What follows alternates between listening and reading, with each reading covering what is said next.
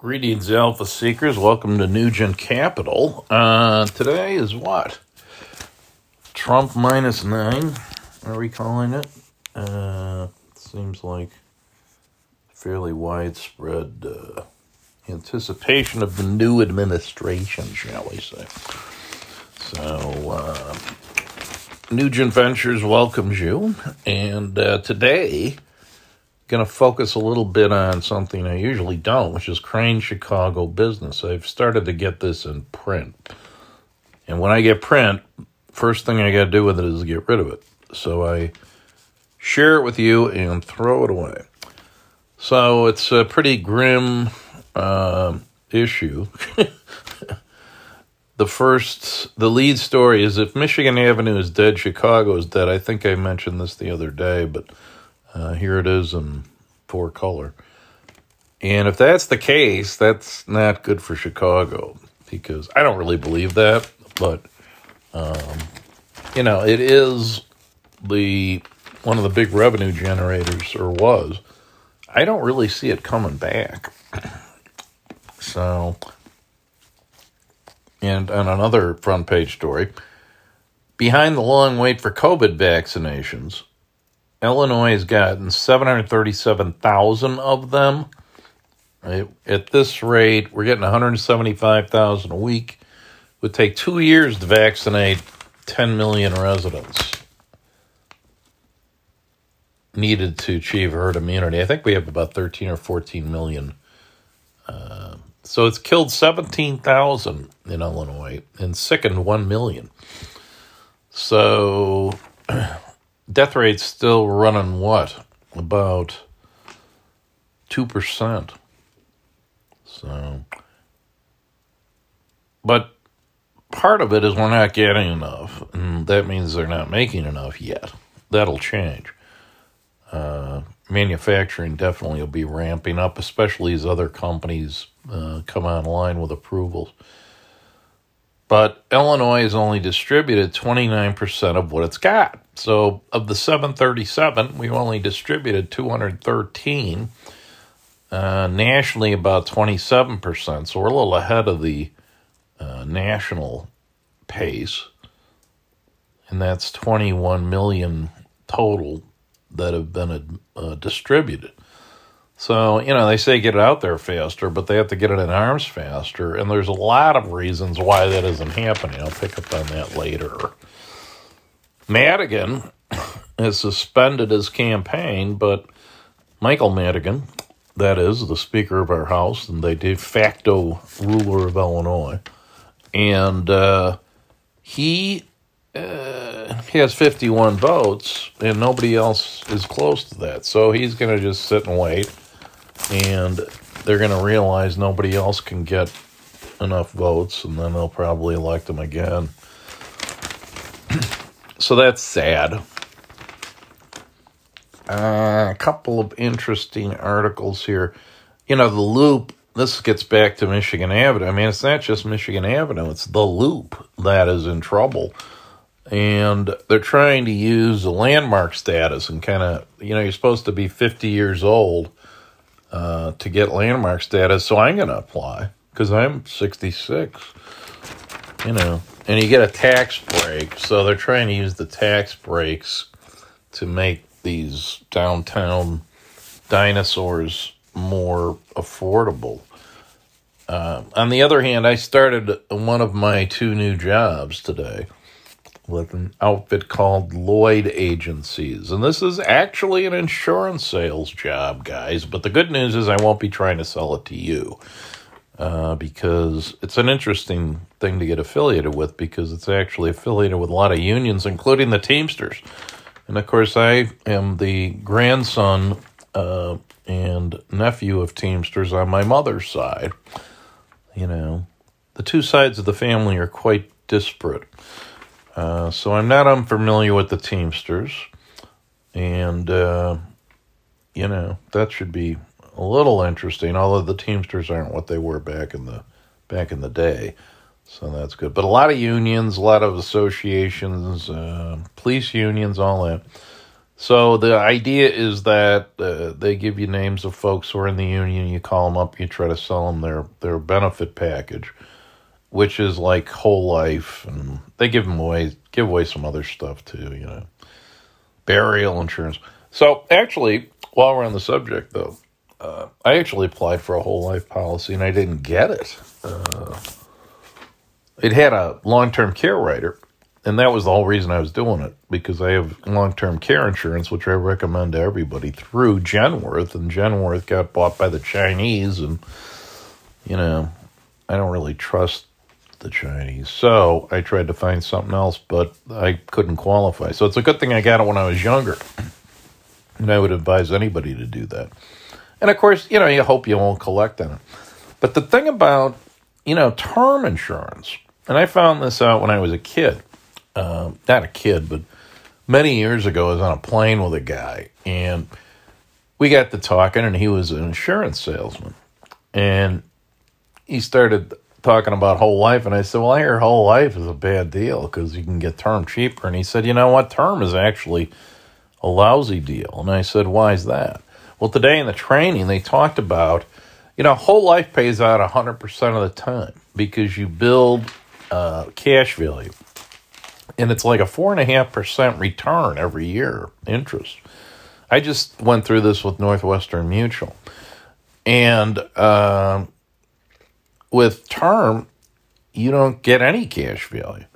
So I had a term policy uh, that I got through the AMA Insurance Agency. And I think I actually dropped it before I got to be 65 because at the time I didn't have a beneficiary. But be that as it may, you know, the term was at 65. So basically, they're insuring you during a period where you only have like a 2% chance of collecting anything. So all that money's basically like rent, you know, it's all down the down the tubes. And with whole life, you actually have cash value and you can borrow against it and there's tax advantages. And it's a four and a half percent yield in effect, which, you know, is pretty good.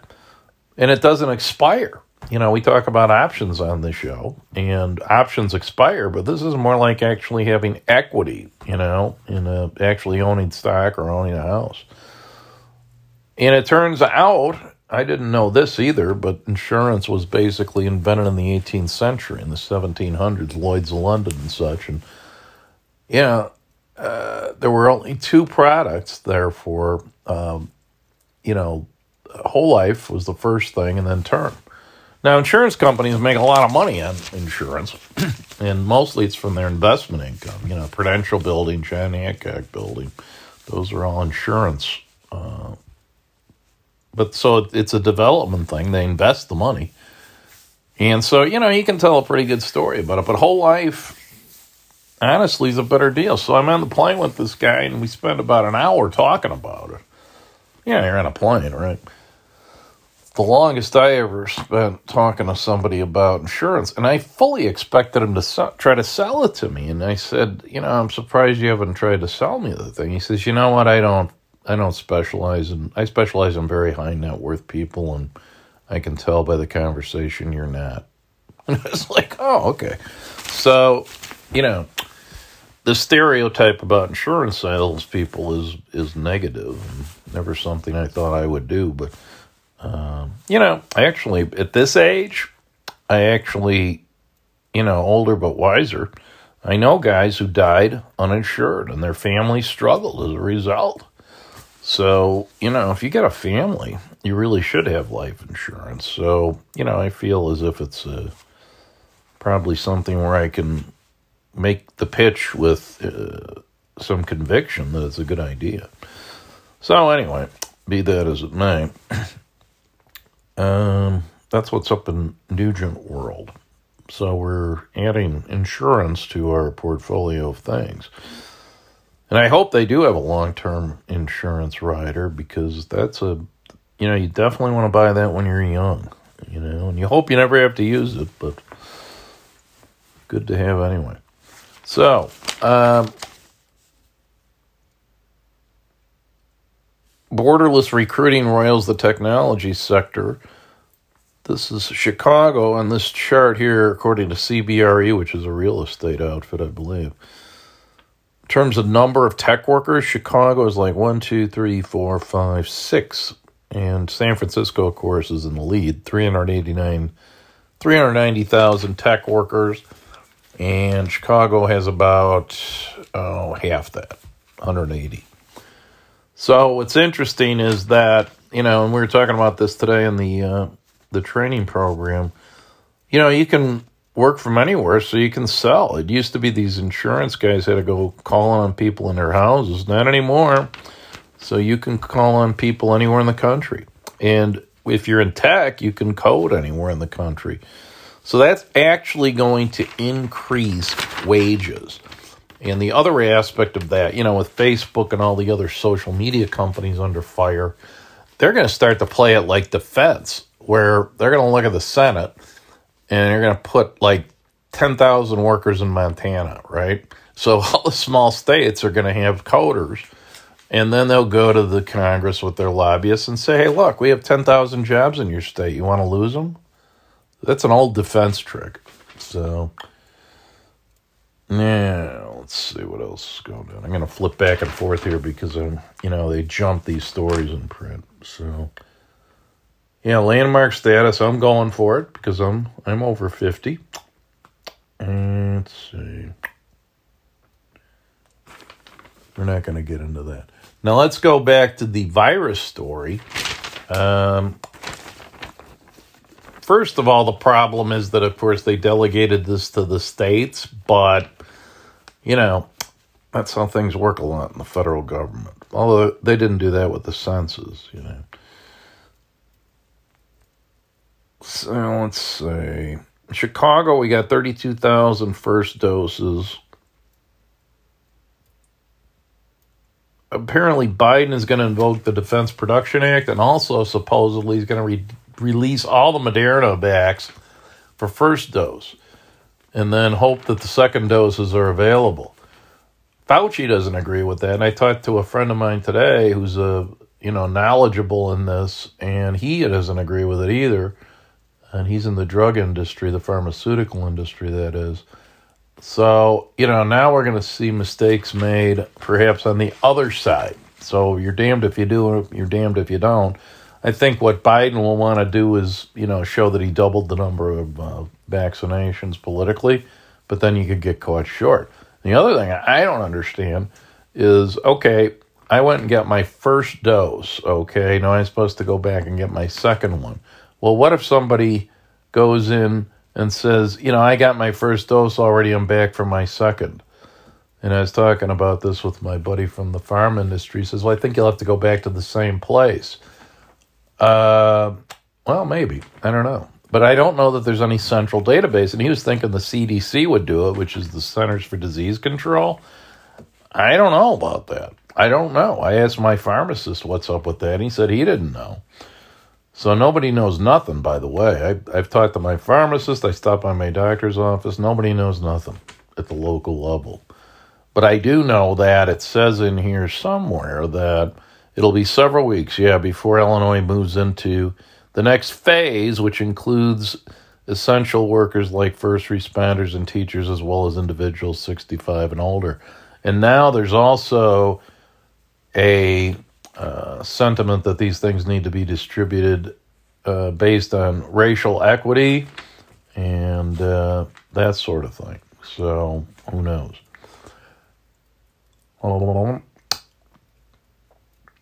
There's been some waste. Uh, and then they're talking about drive throughs, but then in the same article, they talk about adverse reactions. And this is a level of complexity. Because of adverse reactions, although they're uncommon, facilities are hesitant to inoculate too many people at once. And this is in the case of healthcare workers. Um, only about a third of healthcare workers outside of Chicago have received the vaccine. And they're the first priority. And, you know, it's like force protection, right? But it, it makes sense for everybody because if all the healthcare workers are down, then you know, the system gets overwhelmed much more easily. interesting article. They're thinking about using uh, what they call what's the acronym for it? It's like the gas that comes out of like if you drive by a a, a garbage dump on the southeast side, which is where one of my new jobs is, by the way. Uh, you see them burning off the uh, the methane that comes out of the garbage dump. Well, Nicor wants to use that to um, provide gas, nat gas to. Uh, it's not. It's RNG. I think they call it recycled natural gas. That seems like a good idea. But the environmentalists are opposing it because they want to move to electric so they can go solar. And I guess what they really want, maybe the compromise will be that it just goes to industrials, which is right where all these dumps are anyway. So, but they're talking about getting it from the farm. You know, there's a lot of methane waste. I don't know how you do that. Do you? I don't even want to go into that. That's too gross even for this show. Um, let's see. So now, uh, here's Mr. Woke Person. Uh, there's a few related articles here that talk about racial equity. And we're going to be talking about racial equity a lot in the future, definitely as we change administrations. So, um, this is by Dennis Rodkin Black Home Value Gap Biggest in Chicago Among Top Cities. Typically, black owned homes in Chicago are worth 37% less than typical homes in the market overall. Nationwide, that differential is only 16%, which is interesting. Um, and the reason for that, according to Deborah Moore, who's director of neighborhood strategy and planning for Neighborhood Housing Services of Chicago, a nonprofit that works to improve the city's neighborhoods through home ownership is that black neighborhoods are lacking quality amenities, retail walkability, and public infrastructure. Um, and the impact of disinvestment. Latino homeowners, uh, their homes are 16% below the overall market in Chicago, compared to 10% nationwide non Hispanic white homes are worth 8% more than the market overall. Nationwide, only 3%.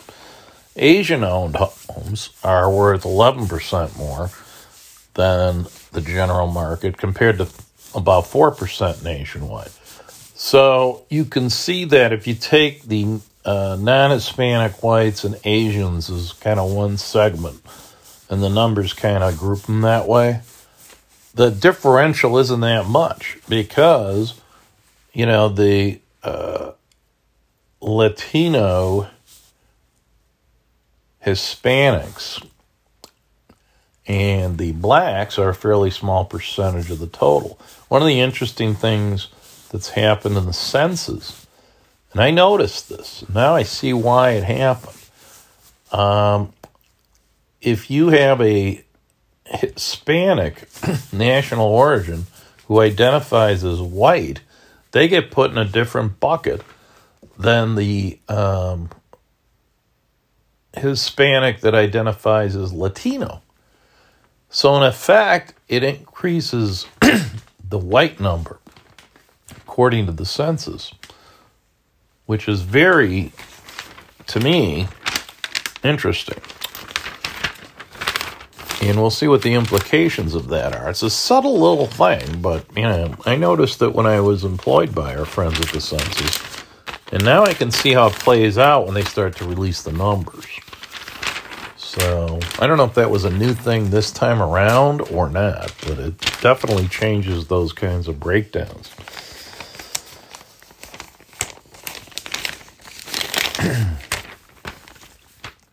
Now, another article, same kind of theme here, is uh, the Illinois population drop. And Greg Hinz argues that it's more complicated than it looks, but I think it's a pretty feeble argument. Uh, Illinoisans, the the idea is that the the the the red uh, contingent, you know, what I'm calling reds now, Republicans, say that the reason is because uh, of state policies, like the corruption of a Mike Madigan, et cetera, the the high taxes, the you know decline in the quality of services, you know, things that most commonsensical people would agree with. The drop in Illinois' population was 250,000 or about 2%. He doesn't concede that that's not good news, okay? Um, whereas Michigan and Ohio, he says, have only risen by 1%. Well, that's a 3% gap. That's big. you know, it, the whole article is like trying to minimize the, the, the problem here. Wisconsin lost about 54,000 people, which is interesting, but he doesn't give a percentage.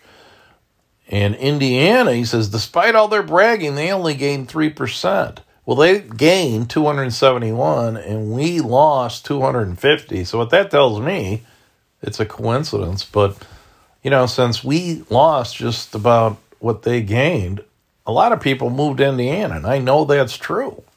I have a friend who's a realtor over there, and he's making a living on that. And so, if you take a 3% gain by Indiana and a 2% loss, that's a 5% swing, guys. So, that's huge. If they do that every year, every decade for 10 decades, there'll be half of the people here. You know, it's a depopulation. Now, uh, the Midwest leader in growth is high tax Minnesota, which has gained an estimated 354,000 people with better than 6%. And I think what happened in Minneapolis over the summer is going to change that. But that is interesting. And why is that? Um, that's a good question. And it does seem to argue that, you know, the population trends are not entirely a function of tax. So that would be a good point for the article. Let's see.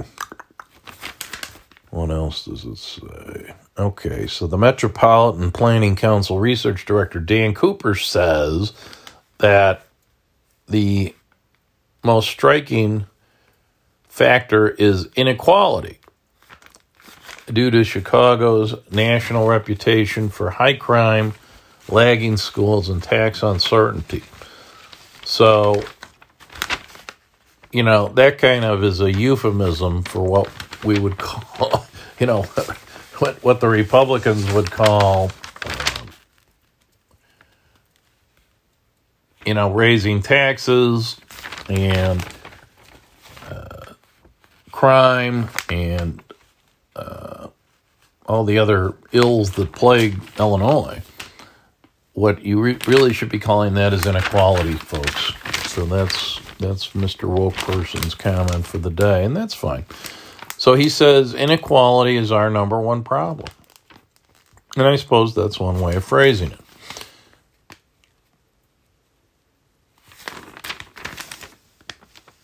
So, where are those folks moving? Two thirds of the moving vans uh, in booking in Chicago were outbound. Now, this is three different sources United Van Lines, Atlas, and U Haul. Uh, we're 49th among 50 mainland U.S. locations for inbound moves by do it yourselfers. Nobody's coming here, folks. Lots of people are leaving. We lost about 80,000 people in the year ended July 1 seventh consecutive year. Seventh highest proportion of outbound moves in the U.S. Now, that the only good news is that fewer people moved this year because of COVID, evidently. South Bend's a big winner, according to Redfin, and then Austin and Cape Coral, Florida. So they're leaving and they're going to Indiana and they're going to Texas and they're going to Florida, but they're going, going, gone. And I don't know that that trend is going to reverse, frankly. So, what else do we have here?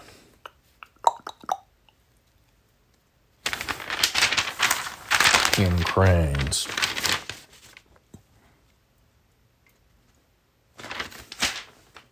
That may be it, folks. But it was a pretty good issue.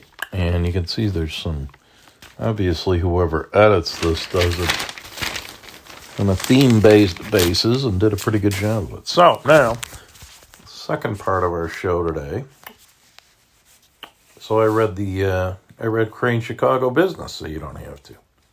And it probably took me as long to talk about it as it did for me to read it. So anyway, well, if you want to read this stuff yourself, you know, go ahead. But the one thing, and then there's another thing you could read yourself, but I'm always assuming, you know, you didn't. And if you did, you know, repetition, they said on my training call, is the key to learning. So I was supposed to memorize my speech today, actually. All right, so here are the uh, new posts in the last 24 hours of Nugent Ventures' uh, exciting LinkedIn page. Our top story Chicago rents fell 12% in 2020. So that's why uh, Nugent Ventures' new world headquarters is going to be a rental because I ain't buying anything in this town. I looked at a I looked at a condo on Lincoln Park West. Uh, when it's seven hundred thousand dollars or eight hundred thousand, I think, for twenty four twenty five hundred square feet, just what we're looking for. Got a lake view right on Lincoln Park West. I'm not going to touch it because, first of all, you know, first of all, I really couldn't afford it right now. But secondly, uh, it needs a ton of work. you know, and the building, it's a big building. I don't know how many, I forget how many units. They only have 200,000 in reserves. So this place ain't going to ain't going to be able to survive. So not for me, but I did ask them if they would rent it and they wouldn't. So okay, fine. There's places that are offering 4 or 5 months free rent downtown. So I imagine that's where I'm going to end up. Um we were joking on one of my little text lines today about, you know, nobody knows anything in the market, right? You can find any number you want. But I told this friend of mine that the one thing, if you look at the big buy side and sell side brokers, like Credit Suisse in this case, uh, analysts, I should say, at least it gives you a sense of the consensus of sentiment. Okay and uh, Credit Suisse is way bullish. Stock market exuberance is here to stay. And you know they could be right, but then you can find probably I don't I think you'll find more people who think that you know risk is to the upside than people who think there's a downside risk of a correction. But you know there were people talking about a ten percent correction if uh, if the Senate went blue. Didn't happen, so that would kind of support the CS thesis. I mean if the prospect of higher taxes doesn't uh, chill the market, you know, what will? And there's a lot of trade offs and cross currents. You know, the stimulus, the infrastructure, all that is viewed as bullish. So we'll see what happens. Walmart is working with a venture capital company that's behind Robinhood, which is that trading app, uh, to create a fintech startup. So that'll be interesting. You know, that's what Sears did. Now that doesn't bode well, but that's how we got. You know, a lot of Sears, Sears, the retail store, is a standalone, is dying, and we'll probably put a fork in that this year. But uh, you know what people forget is Allstate. That was part of Sears. You used to go to Sears and they'd have an Allstate booth, uh, Discover card, uh, and Walmart has its own credit card too. So, you know, Sears successfully got into a lot of financial services products, and Walmart now is following suit on that. So that should be interesting to watch.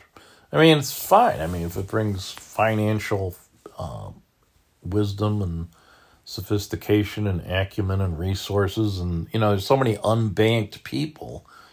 If they can have their banking done at Walmart, I, I think that's great. More competition, it's good for consumers, right?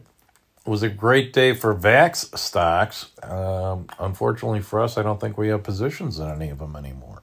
At least we didn't last time I checked. But, you know, we're regrouping here. We're putting together a portfolio of uh, the Biotech 100 or what have you. So, uh, and I I just actually put a uh, biotech stocks to watch that I found on Seeking Alpha. And those are not, by the way, recommendations. I haven't vetted those. Uh, but, you know, they're worth a look, a lucky look, as they say.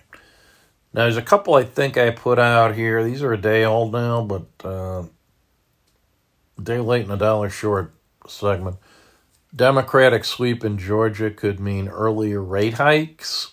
So, you know, the Fed may think, okay, Democrats are going to spend, which we've been banging on the table for the uh, for Uncle Sam to do. The Fed, the the Feds versus the Fed, as I put it, the Treasury. So uh, that may mean that they can raise rates because they don't have to handle all the heavy lifting involved in trying to stimulate the economy unilaterally. Now that you know, the feds did put out a over a trillion dollar stimulus bill, but obviously everybody thinks we need more, and who can say we don't? Not I. There's an inflation debate that's roiling U.S. markets. There's an article about that, which will cost you six minutes, but probably worth reading. And uh, I put an article about Bitcoin out there today. Bitcoin took a nosedive and that does not surprise me at all. That's one of the least surprising things that I've seen. It was just a matter of time. I mean, the thing went up parabolic, so you know it's going to drop like a plane where the engine failed. And that's what happened today. So I say beware of Bitcoin. It's for sure at these levels. So we'll see what happens, but I'm not a Bitcoin man. I'm not a I'm not a crypto person not a crypto fan, you know. So uh, that's my two bitcoins. If I had two bitcoins, I'd be sixty thousand dollars ahead of the game. Goodbye at like nine dollars, and uh, as it turns out, goodbye at like twelve thousand, but not at thirty-one or forty. I'm telling you. So anyway, that is about the size of it for today, and uh, I wish you. Uh, long and prosperous life, as I always do, live long and prosper. And now we know that means that means God, and maybe maybe living long and prospering is divine, you know. So uh, live long, prosper, stay safe. I'm venturing out into the office world tomorrow, so I'll be wearing my mask, and hopefully, people won't make fun of me. Bye bye.